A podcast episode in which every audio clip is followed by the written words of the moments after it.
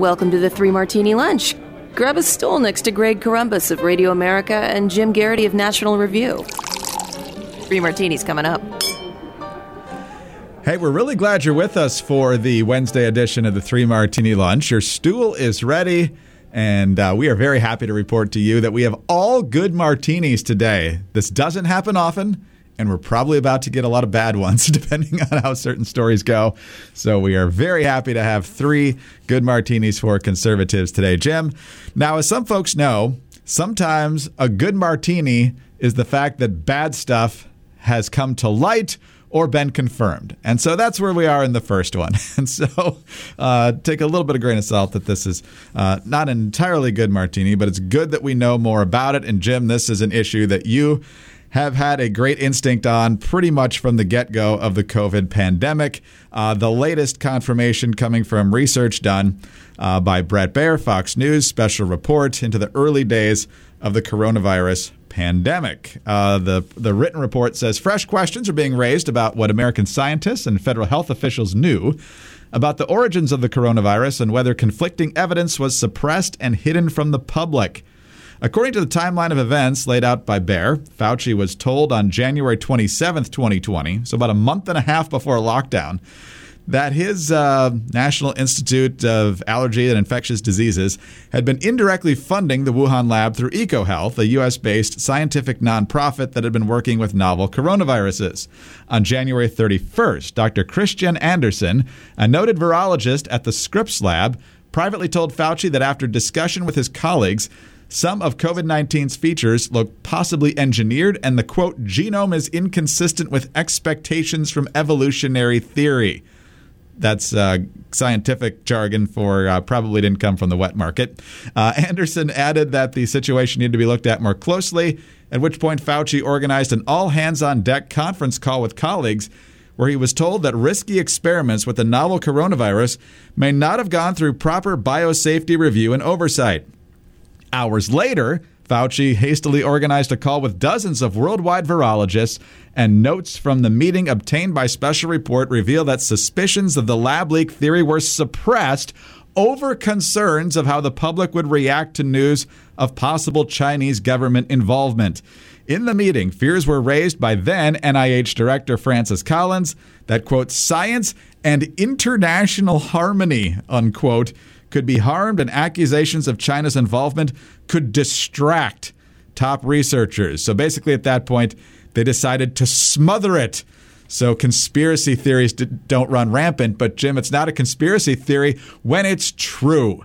So uh, from the get go, these people who have been told by the media are beyond criticism or questioning lied to our faces. Yeah, this this really should be a uh, hit below the waterline, so to speak, on the reputations of Dr. Fauci and Dr. Collins. And I say this as somebody who was, I don't want to say bigger fans of them, but had more faith in them at the start of this pandemic than they than I am now. A steady erosion over the past two years. So a little bit, I'm going to reveal a little bit of news here in the sense that I have a massive piece in the magazine coming soon. I, I know it sounds like I'm really bad when I just say that I have a massive piece.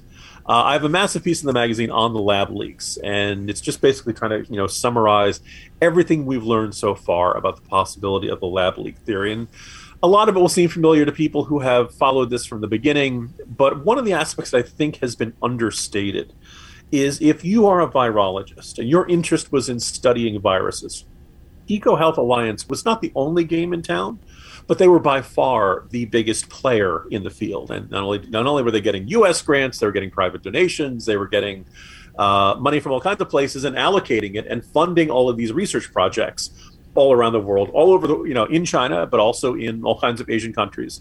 There was kind of a hubbub earlier this year, I guess it was when uh, or late last year, when um, they found viruses in bats in Laos that were similar to SARS CoV 2, which is the virus that causes COVID 19.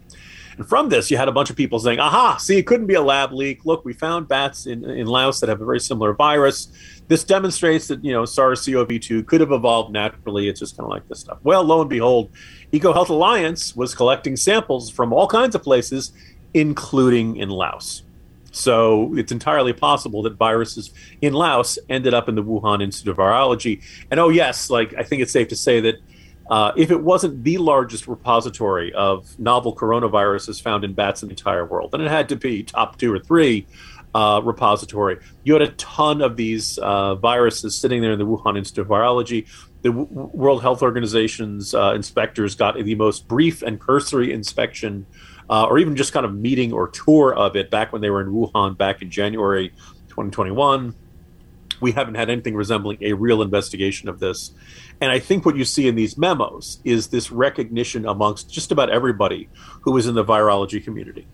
One, that there was a lot of gain of function research going on, and that they were being fairly loose, fast and loose with the rules, shall we say, about what they were doing. We had the memos that came out late last year that indicated they were supposed to notify NIH if any of their research caused these uh, the growth rate to increase by a factor of 10 and EcoHealth Alliance's research with Wuhan Institute of Virology accidentally, or so they insist, increased the growth rate by a factor of 10,000, which is more than a factor of 10. So I think as soon as it became clear, you saw this not only in the comments from Fauci and Collins, but from just about anybody involved in viral research, that this was the nightmare scenario. This was, oh crap, somebody in our world screwed up and has set off a global pandemic. And if this, if, if the public really gets a good look at this, nobody's ever going to want to fund any of our research ever again. We're all going to be out of a job. We're going to be seen as the, you know, reckless mon- we're, we're going to be seen as like the plant administrators at Chernobyl, instead of the noble, hardworking, you know, uh, wise and smart scientists that we are. That I suspect is why you've seen so many virologists saying, "Oh, pish posh." It just is unthinkable. And the degree to which there has been this effort to, as you said, smother this story or simply downplay it, scoff everything except say, hey, wait a minute. How do we know what the safety standards are in, in the Wuhan Institute of Virology? Because the one time Americans got a good look at it, they, you know, the State Department, they sent a memo coming back and saying they do not have enough people who are properly trained to do the kind of research that they want to do. This was in January 2018 and continued into March 2018. Those two infamous State Department memos. So anyway, so I, the entire you know I've got a massive uh, piece of work that is currently going through the editing process. Uh, I'm hoping that this kickstarts some more discussion of this. But kudos to Bret Baier and Fox News for further calling attention to this and emphasizing. Look, from the very beginning, there were a bunch of people who did not want us looking in this, and I suspect many listeners right now are saying, "Huh, well, if they didn't want us to look there, there must have been something notable there." And I'm not sure how this guy has any credibility anymore. Now, from our perspective, he pretty much lost it all, even without this, uh, given his flip flopping on so many other things over the past couple of years. But uh, I, I, mean, he roundly, Fauci, roundly condemned the even discussion of this. I mean, there were people like you who were um, I don't know if shadow banned is, is, is as far as it went, but uh, I mean you were laughed at and, and ridiculed, and uh, how could you think such a thing? And you know where do people go to uh, get their apology from Dr. Fauci here? Yeah, but we should emphasize, Greg, I get laughed at and ridiculed all the time. but this is for the work. This is for the theory. This is you know, that, you know, but the other thing also is that Fauci, when he said the U.S. had never funded gain of function research uh, through EcoHealth Alliance at the Wuhan Institute. It was the most technical definition he, you know, that, that he could possibly apply by any you know layman's sense of what gain of function research is, which is you have a virus that naturally exists, but it's not dangerous enough to be of value in your research because you want to study the really dangerous stuff. Nobody worries about viruses that don't hurt people. So you you know either through various different pro- of processes. Sometimes you just apply different solvents that kill off ninety percent, so you have that strongest ten percent. You repeat this process over and over again to uh, accelerate the process of, of, natural evolution, so to speak. But that would not leave any you know gene evidence. Now the fact that these some of these virologists will look at this and saying, "Wow." This genetic code, these spike proteins, they don't look like the sort of things you'd expect to see evolving naturally through nature you know, there are some virologists who say, no, no, actually, if it is a very similar spike protein structure. We shouldn't be that shocked by it. I don't like getting into the the argument of is this genetically engineered or is this not? Because people kind of picture it as like taking the genes and putting them together like Legos or something like that. As I described in the lab, you can accelerate the natural process of, of natural selection, right? This idea of the strongest and most hardy and most durable are the, are the genes that you know uh, uh, get passed along. You can accelerate that process artificially, and you're not going to leave any fingerprints. Um, you're just going to end up with a virus that is much more advanced in than it would have been if it was just floating around in bat systems in the jungle somewhere. So that's what we've got here, and I think that Fauci, uh, if he did not commit perjury and lie to Congress, then it's only because he was, you know, by the most technical and you know hair splitting definition, the NIH did not specifically set out to fund gain of function research. You know, it'll, it'll, you know, kind of like Bill Clinton said, it depends on what the definition of is is.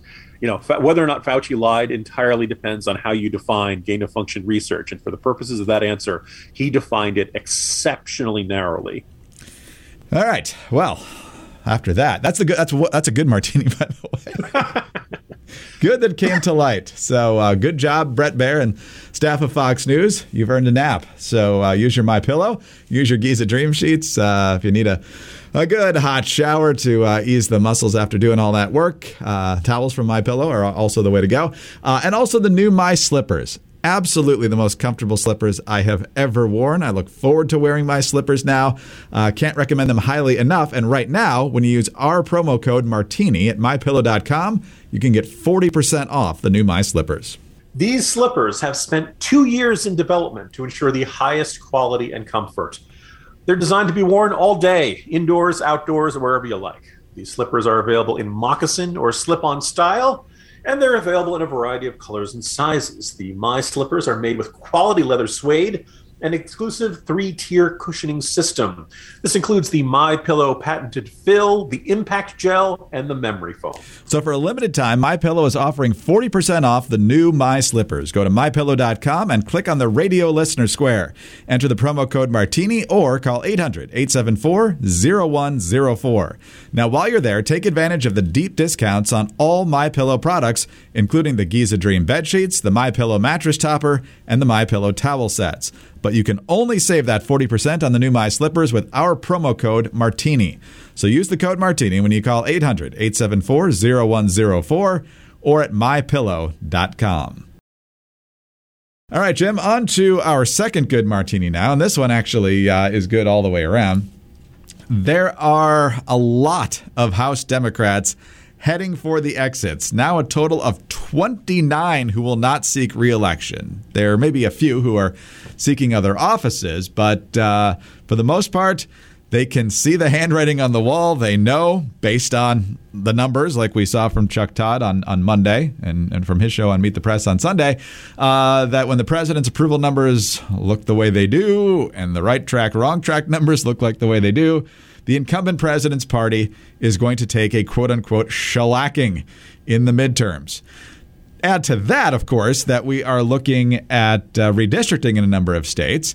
And so you are seeing some folks who would normally be considered safe deciding to call it quits. The latest example of this Jim Cooper of Tennessee, first elected to Congress in 1982 uh, he must have left town at some point because uh, he says he's uh, leaving after 32 years in office. So um, the math doesn't quite add up there. But anyway, 32 years in Washington is plenty. Uh, and so, Jim, uh, the Republicans in Tennessee have successfully chopped up his district into three meaning that Republicans, given the the rest of those three districts, ought to have a pretty good chance to win them. So well done. Uh, that's to the victor goes the spoils in the state legislative races, and we're seeing the Democrats do as much as they can in California, Illinois, Maryland, and some other places uh, to to counteract uh, what are likely to be Republican gains here. But uh, in the end, uh, the people who can uh, see reality uh, certainly have a pretty good indication of what's coming in November, unless there's a drastic change in the political atmosphere. Greg, you mentioned you know House Democrats who are running for the Senate right now. Out of the 29, we should point out Four of them are running for the U.S. Senate. Four are running for some other office, usually governor or some other statewide office.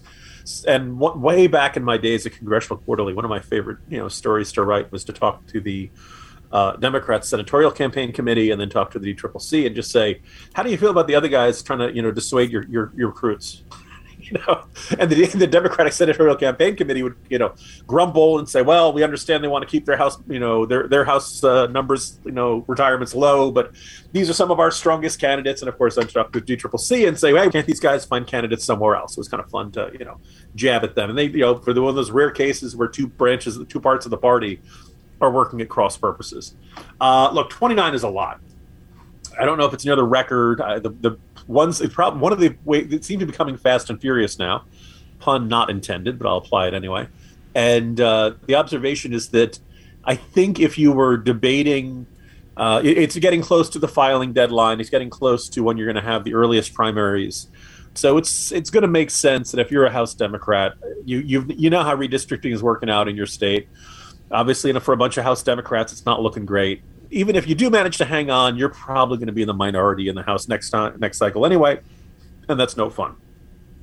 So you add it all up, we shouldn't be shocked in particular by Cooper. I think the numbers are getting really gargantuan for the Democrats, and I do think this is uh, just another indicator um, that uh, if you are a you know this is a this was a fragile House majority to begin with, and it was going to have a tough time withstanding the usual process throw in a president with low approval rating, throw in, uh, you know, border crisis, inflation crisis, supply chain crisis, um, Afghanistan, Ukraine, uh, the fact that Omicron hasn't gone. I mean, hopefully by November, you know, COVID nineteen is entirely in our back in our rearview mirror. But you know, people are not going to forget. You know, the President Biden promising to shut down the virus and then not doing that. So, all in all, just looking for an absolute probably the worst political environment for Democrats in a long time. Add it all up, it's not surprising that a guy like Cooper is leaving. The fact that he survived previous waves indicate is kind of an indicator that he always had a, a strength that other you know Democrats in the House didn't have. I think everybody on the wall can see it, unless you know. But this is also an indicator like Republicans should be running, you know, a candidate in every district, and they should be running, you know, well-funded campaigns against, even in states like Maryland, even in states like. Uh, you know, run run them everywhere because in a wave election like this, you'd never know who's going to end up getting elected. Very few people expected Larry Hogan to win in, in Maryland back in 2014. You know, in a wave years, you can get wins you never thought you're going to get. So keep that in mind, Republicans. Yes, choose wisely in your primaries. Uh, not getting the memo, of course, is Nancy Pelosi. She announced yesterday that she is running for reelection yet again. Jim, she's doing it for the children and to save our democracy, but something tells me if she's not still in the majority, she's going to hit the bricks pretty quick in the new Congress. Yeah, I, it was kind of it was a really weird thing to see yesterday because there had been all this talk. They're like, okay, she's one of the few House uh, House speakers to preside over two disasters for the party, not just one. um, you know, 2010, uh, you know, with the losing the House. Uh, you know, 2014 kind of wiped out the, the Democrats in the Senate. And, you know, they won back in, in uh, 2018, and she became Speaker of the House again. And the infamous, you know, tearing up the speech behind Donald Trump. She's an octogenarian now. It's time for her to ride off into the sunset and she chose not to. And there's been a whole bunch of Democrats, a whole bunch of progressives, a whole bunch of centrist Democrats who say, look, she's clearly been a liability. She shows up in every Republican ad. Like the group that might be most sad to see Nancy Pelosi leave the House would be the ad makers for the National Republican Campaign Committee. Do you want to vote for Nancy Pelosi to stay as Speaker? You know that, that's that's been their messaging since 2010 and she's this she's a, literally a San Francisco liberal who lives on a street nicknamed Billionaires Row. Right? Like she, she can't. You know, she's terrible communications. She used the hair salon when the place was supposed to be shut down. Like she's terrible at this. She steadfastly defends uh, House members' of right to buy and sell stocks. Like she's terrible. So in a way, this is kind of a good martini. This is a bonus good martini that she's not living. I think you're right. I don't think she'd be all that interested in sticking around as House Minority Leader. So I think she might retire. But I wonder if she's doing this as a signal to kind of buck up, uh, emphasize buck with a B, uh, to buck up Democrats. Like the, the midterms won't be such a disaster, but you know, I, I, I really have a hard time believing this is going to make much of a difference one way or the other. Yeah, that that strategy doesn't usually work very well. But uh, yeah, she's had a couple of doozies just this term. You mentioned uh, the trip to the salon. There was also her uh, getting the ice cream out of the freezer, uh, her massively expensive freezer. But here's the other thing, Jim. Remember when there was the the big fight uh, with the progressives when the Democrats took control of the House after the 2018 midterms, and she said, "I'm going to stay as Speaker for just four years, and then I will hand it over to the next generation." If in some unlikely way the Democrats stay in the majority in the House what do you think the odds are that Nancy Pelosi intends to stay on as Speaker? I think it's entirely uh, likely that she's going to stiff arm the progressives yet again, even though she has won. Yeah, you know, I, I I'm torn between go away Nancy Pelosi and stay Nancy Pelosi. Otherwise, we need a new villain. Uh, the squad, the squad is shaping up to be excellent villains. That's a good point. That's right. Uh, once, you know. once they're in the minority, I think those uh, those people are going to get uh, higher and higher they positions. They won't be so sensible and moderate. You're saying, Greg? Yes, when Nancy Pelosi is frustrated by you from the from the right, you know, you know you're pretty extreme. But uh, whatever, uh, she is. Uh, she is hopefully bound for the uh, minority again. She's been the Democratic House leader since 2003. It'll be 20 years come January next year. Okay, now let's move on to our third and final good martini today. And we know we've thrown a lot of polls at you lately, but uh, they just keep coming. And each one kind of tells us something just a little bit different. So this one's from Pew. Overall, Biden's at 41% approval, 56% disapproval. But then they break it down into a number of critical issues, and he's underwater on all of them, some of them by a lot. And uh, really staggering in some of these issues is how the uh, strongly disapproved versus strongly approved numbers are extremely lopsided.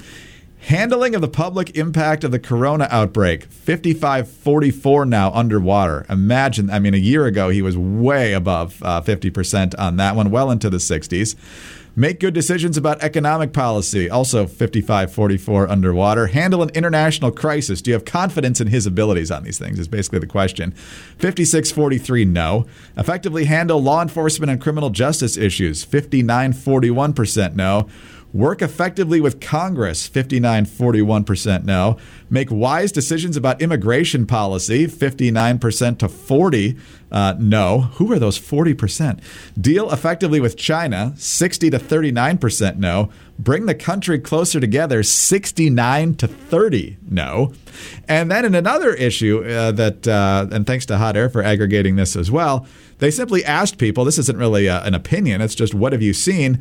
Uh, majorities in both parties easily seeing major price hikes for things they absolutely have to have. For food and consumer goods, 94% of Republicans, 86% of Democrats seeing major price hikes. 89% of Republicans, 78% of Democrats on gas prices. Housing, huge one. 83% of Republicans, 77% of Democrats, and on and on it goes. And so, Jim, what the American people are saying here, it seems, is that life is getting harder and they have no confidence in Joe Biden to do anything good about it this is a really, really, really bad poll. And I, I think, you know, it's funny. We've had our share of, let's just say, controversial presidents in the past. Um, there were plenty, you know, plenty of Americans who did not like Donald Trump and who, at least half the country was like, oh, everything he does is wrong.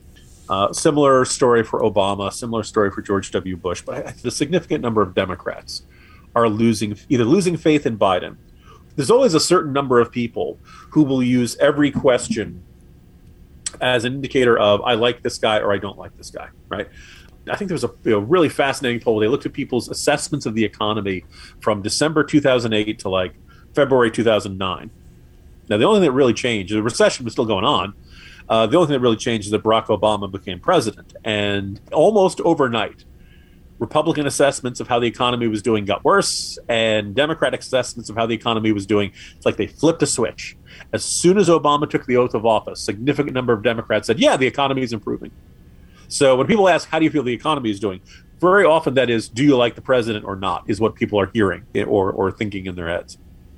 You've gotten to the point where enough Democrats aren't willing to have that kind of cognitive dissonance. They aren't willing to insist things are getting better when they really aren't. Now, maybe they found a way in their heads to blame Republicans, even though they don't run the Senate and they don't run the House. They cannot deny that prices for food and gas are higher. 78% of, of Democrats' higher costs of gasoline, 77% of Democrats' higher cost of housing. And we can argue how much the president himself is a result of that, but there was a supply chain we noticed last fall. People were warning people, you know, you know, buy your Christmas presents early because a whole bunch of ships are backed up in those ports in Cal- off California. Oh, by the way, they still have a whole bunch of ships backed up off the coast of California. Um, almost all of these things are, are pro- now problems that are so glaring, and people feel it in their pocketbooks that they can't the sheer you know negative polarization and the drive of partisan, partisanship cannot convince them to, to, pretend it's not happening they may they may find oh it's the republicans fault in some way but they you know democrats can no longer say it's fine every once in a while you still see some you know hard lefties on twitter and you know go to the supermarket they see a big produce section and say oh see everything's fine if you've gone to your store and you found like much less milk than you usually do coffee creamer I noticed was was short. Um, at my gym, they have a little kind of you know healthy food cafe. Yes, every once in a while I try to eat healthy. I know it's hard to tell, and uh, they had no napkins. But people notice it and they feel it and they get a little bit annoyed when they can't get the stuff they usually do. And that's you know the idea that you know the Democrats we try to deny it or insist oh this is all hallucination, oh it's all just a temporary. The truck didn't come in on Tuesday; it'll be in on Wednesday. Look, people feel this stuff in their bones, and they notice it's not getting any better. But I have some good news, Greg. Biden went out for ice cream yesterday. not a shortage of ice cream, I guess. At least not I yet. Mean, thankfully, Greg, that's one supply chain that either was okay or Biden just went there on the right day. I guess so. Three good martinis, uh, some of them with a little bit of bitter aftertaste, considering the condition of the country right now and uh, and the fact we were lied to for a couple of years. But nonetheless, uh, definitely some some good news at the root of all three. So we will take it. And Jim, we will hopefully have more good news tomorrow. See you then. See you tomorrow, Greg. Jim Geraghty, National Review. I'm Greg Corombos of Radio America. Thanks so much for being with us today. Uh, do uh, subscribe to the podcast if you don't already. Tell your friends about us as well. Thank you, thank you, thank you for your five star ratings and your kind reviews. Find us on your home devices. All you have to say is play Three Martini Lunch podcast. Follow us on Twitter. He's at Jim Geraghty. I'm at Dateline underscore DC.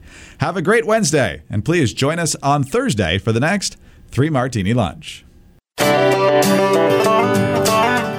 If you give power to the federal government, you never get it back. I'm Sarah Carter on the latest Sarah Carter Show. Arizona Attorney General Mark Brnovich joins me to discuss his battles with the Biden administration over COVID funding and his fight to keep Washington from taking away the constitutional power of the states.